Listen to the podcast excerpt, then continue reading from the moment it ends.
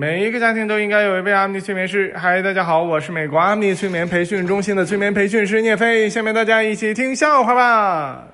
小明一生中看过、听过很多谎言：一，没事儿；二，我在路上了；三，不用写下来，我能记住；四，如果能再重新来一次的话；五，重在参与；六，我这都是为你好；七，等你长大了，你想干啥我都不管了；八，我已经阅读并同意本条款；九，不含任何化学成分；十，相信你一定会更好的。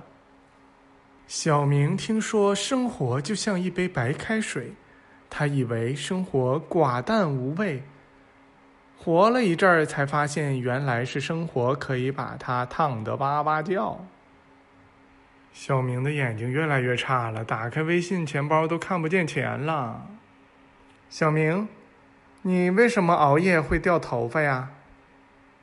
嗯，我觉得可能是因为我需要一个灯泡吧。老师问小明，你在家和你爸爸好点儿，还是和你妈妈好点儿？和我爸爸好点儿。嗯，行，那把你妈叫来开家长会吧。小明心想，幸亏我发自内心的就已经养成了撒谎的习惯。小明的爸爸每天都在家打麻将，影响小明没法写作业。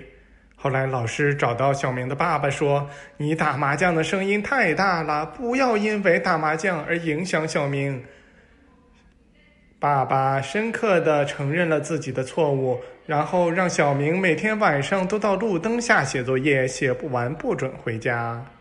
现在我们工作室外边很吵啊，这个大厅工作室厅里边很吵，吵就吵吧，反正你们就凑合着听啊。好几个催眠师在那非常热烈的讨论，根本不知道讨论啥呢。有一对情侣问小明去酒店怎么走，他毫不犹豫地给他们指出了去新华书店的方向，希望这对情侣能在知识的海洋中找到迷失的自己。小明啊，当一个姑娘深情地跟你说她不在乎你有没有钱，就是喜欢你，想和你在一起的时候呢，你就一定要仔细想一想啊，到底是你做错了什么事情让姑娘误认为你很有钱。你们知道小明他妈多不在乎小明吗？有一次啊，他要填一个表，他打电话给小明说，小明啊，你大名叫啥来着？小明在公交车上放了一个非常响的屁，旁边好几个人呢就都把身子转过去了，瞬间小明就有一种自己已经上了中国好声音的感觉。小明情场失意，朋友拍了拍他的肩膀说，别难过了哥们儿，要知道你不是一个人。小明仰天长叹，原来你也觉得我是条狗。小明的老婆最近看那些后宫小说和电视剧有点上瘾，晚上呢他就跟小明说，皇上，然后小明不理他，皇上不要抛弃臣妾，然后呢小明还是不理他。他老婆说，你也配合的演一演啊。小明说，母后最近您苍老了许多。